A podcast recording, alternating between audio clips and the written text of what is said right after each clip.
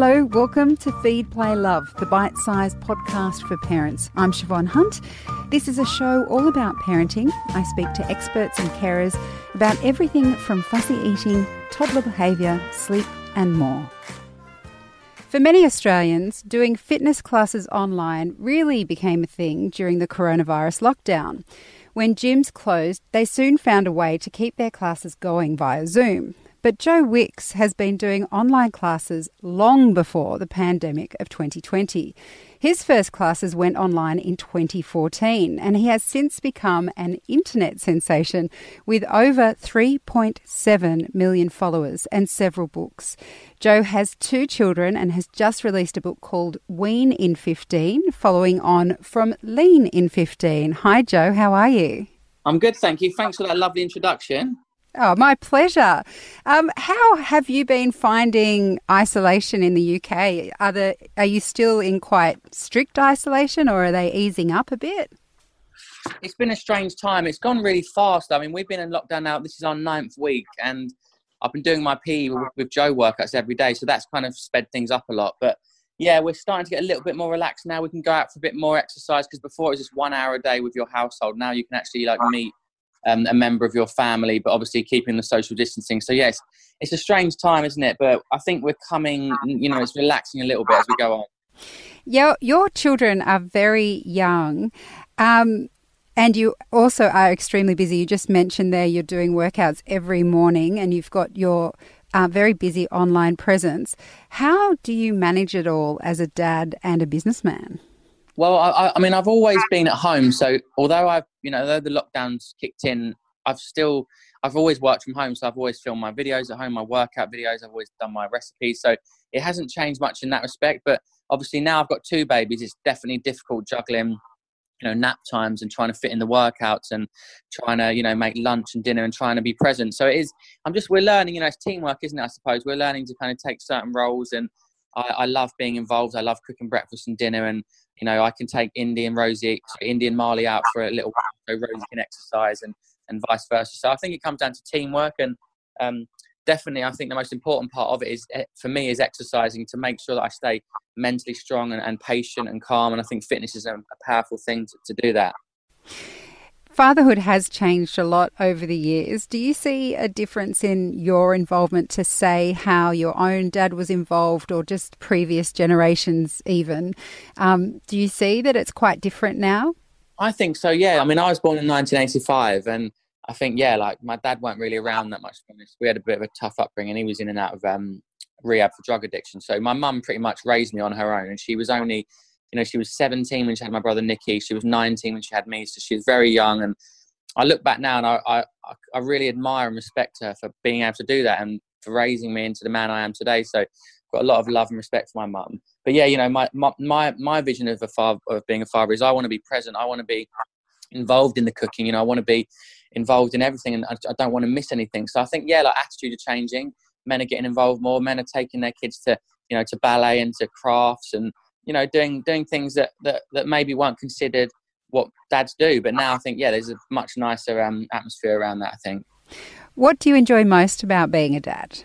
I mean, I love I love being I love teaching Indy new things. So I love going out on the scooter with her. I love reading books to her. I love learning like her learning new words. I I love seeing her evolve and even her personality and her humor. Like she's she's so much like me. I just I can't believe how much she's becoming like me. So I I love watching her grow really. And and what would you say are your biggest strengths as a dad? You said you like being in the kitchen, and you've obviously got this new book. Um, is a big thing for you. Um, would that be where you say you you are the strongest as a dad? I think so. Yeah, like, I, I really enjoy that. I, I, enjoy connecting through food. So I like getting Indy up, and you know, I bring her downstairs, and we make porridge together, and she'll stir it, and she'll put her blueberries on top. So I uh, really, yeah, I think food and cooking is an amazing way of role modeling you know, learning new words and just learning new skills is really important. And then also sitting down as a family. So I never re- really sat down as a family when I was a kid. We didn't eat together. It was just, you know, I'd be in front of the TV, my mum would be upstairs, Nicky'd be in the other room. So I think coming together through food is a powerful way of just feeling like a bond, that closeness that you, you can talk about your day and you can explore food together. So yeah, I'd definitely say the, the kitchen and cooking is where my strongest points are a, bringing the dad and family together. So, were you quite excited when it came time to wean your eldest? Because really, before they're weaning, your it's mostly breast milk or milk, depending on where you're at. Was it quite exciting for you introducing foods to Indy? Well, I had no experience of weaning, so at first I was nervous and I was a bit kind of unsure. You know, what do I do and where do you go for the information? So I, I partnered up with an amazing nutritionist called Charlotte, who really kind of guided me along the way. So she gave me tips and advice, and she helped me with the book, but also just give me that confidence to try new things, to introduce peanut butter, to introduce lumpier textures and things. So it definitely helped. But yeah, I loved it from the moment I started weaning her.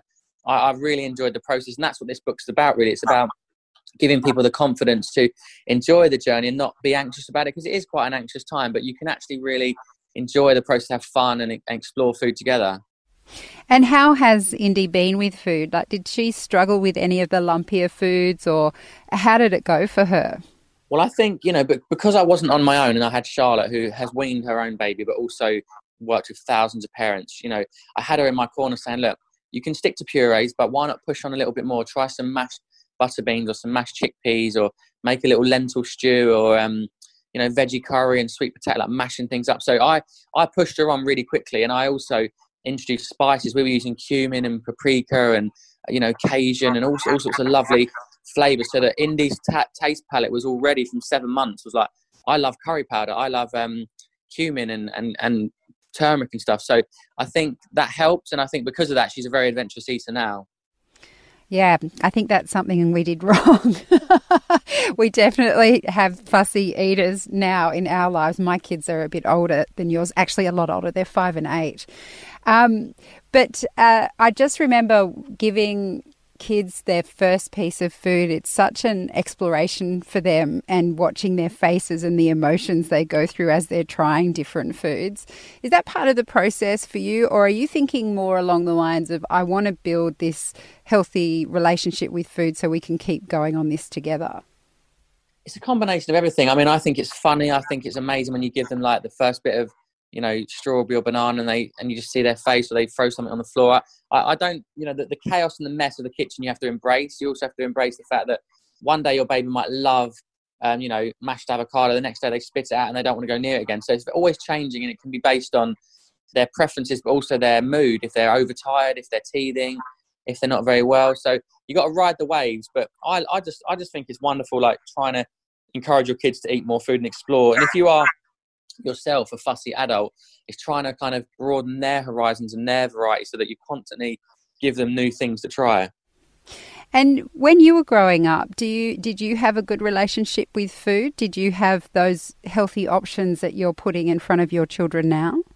Oh, absolutely not. I had the opposite. Like my mum, like I said, she you know wasn't educated. She didn't understand how to cook, and it was very much um, well, it's like sandwiches and like chocolate and crisps and fizzy drinks and microwave dinners and frozen pies. It was just not healthy food. But you know that didn't reflect on her. It's just because she just didn't really understand what, what what was healthy back then. And I suppose now we know a lot more about food. But I think my behaviour, my attitude, my energy levels were definitely affected by my my food intake. I was never an overweight child, but I was so hyperactive. You know, I'd wake up in the morning and drink like a litre of Sunny Delight before school. So you can imagine how much I struggled to focus and sit down and be patient because I was just so fired up on energy, on sugar, and, and all that sort of stuff that it definitely affected my behavior. And when did you first get interested in personal training and healthy eating and that kind of stuff? So I suppose I got into cooking when I was about 18. I actually went to Australia for a year. I was backpacking and I, I was living in hostels and I was, you know, making barbecues and I had to learn to cook. So that's kind of where I got into cooking and started enjoying it. But then when I went to university, I did a degree in sports science and I started to learn about physiology and anatomy and also nutrition. And that really kind of triggered something like, I actually find this interesting. And I got really fit and lean and healthy and I felt great. So I kind of went on that journey through, through quite late. I was probably like in my 23, 24 when I really started to study nutrition. And ever since then, I've just been on a mission to help people get confident in the kitchen, help people, you know, start to realize how amazing energy, how much energy you can get from eating healthy food. And do you think that it gives you a greater insight the fact that you did grow up without having such great access to education around food? Do you think it gives you insight to all the people now who don't really understand the benefit? Because there's lots of different health books out there, there's lots of different people trying to encourage us all to eat better. But I'm not sure how many of them understand what it's like not to actually be exposed to it. Does that give you the insight to kind of connect more with people, do you think? I think so, yeah. I think it comes down to being able to, you know, communicate to people. And I understand I was a fussy eater. I didn't have a great start in life with my nutrition. I had a chaotic upbringing. It was manic. You know, I didn't sit down as a family. So everything I've learned, I'm trying to kind of use that to to to a be a better parent myself, but also to constantly be a, a, source of inspiration and positivity. And I, I only put out things I believe in. I'm only always trying to, you know, make people feel like they've got an opportunity to change things. And that, that is powerful. I don't ever want people to feel judged. I think in the whole, you know, the mummy and parenting blog, bloggy kind of online world, there's a lot of criticism. There's a lot of um, people either in one camp or the other. But I'm so down the middle. I'm just like, look, whatever works for you. If you want to do spoon-fed weaning, uh, weaning, it's great. If you want to do, you know, baby-led weaning or a combination of both, it's just very like what see what works for you and, and don't don't be judged by anyone and just do what makes you feel happy. So we've been talking a lot about the food um, that and how you came through the process of writing Wean in 15, but it does come on the heels of your first book, which is called Lean in 15 or a similar book. Um, obviously, Lean in 15 is about cooking stuff in 15 minutes. So with Wean in 15, is is it a similar context? Like you're actually trying to show people the simplest meals you can make in a shortest amount of time.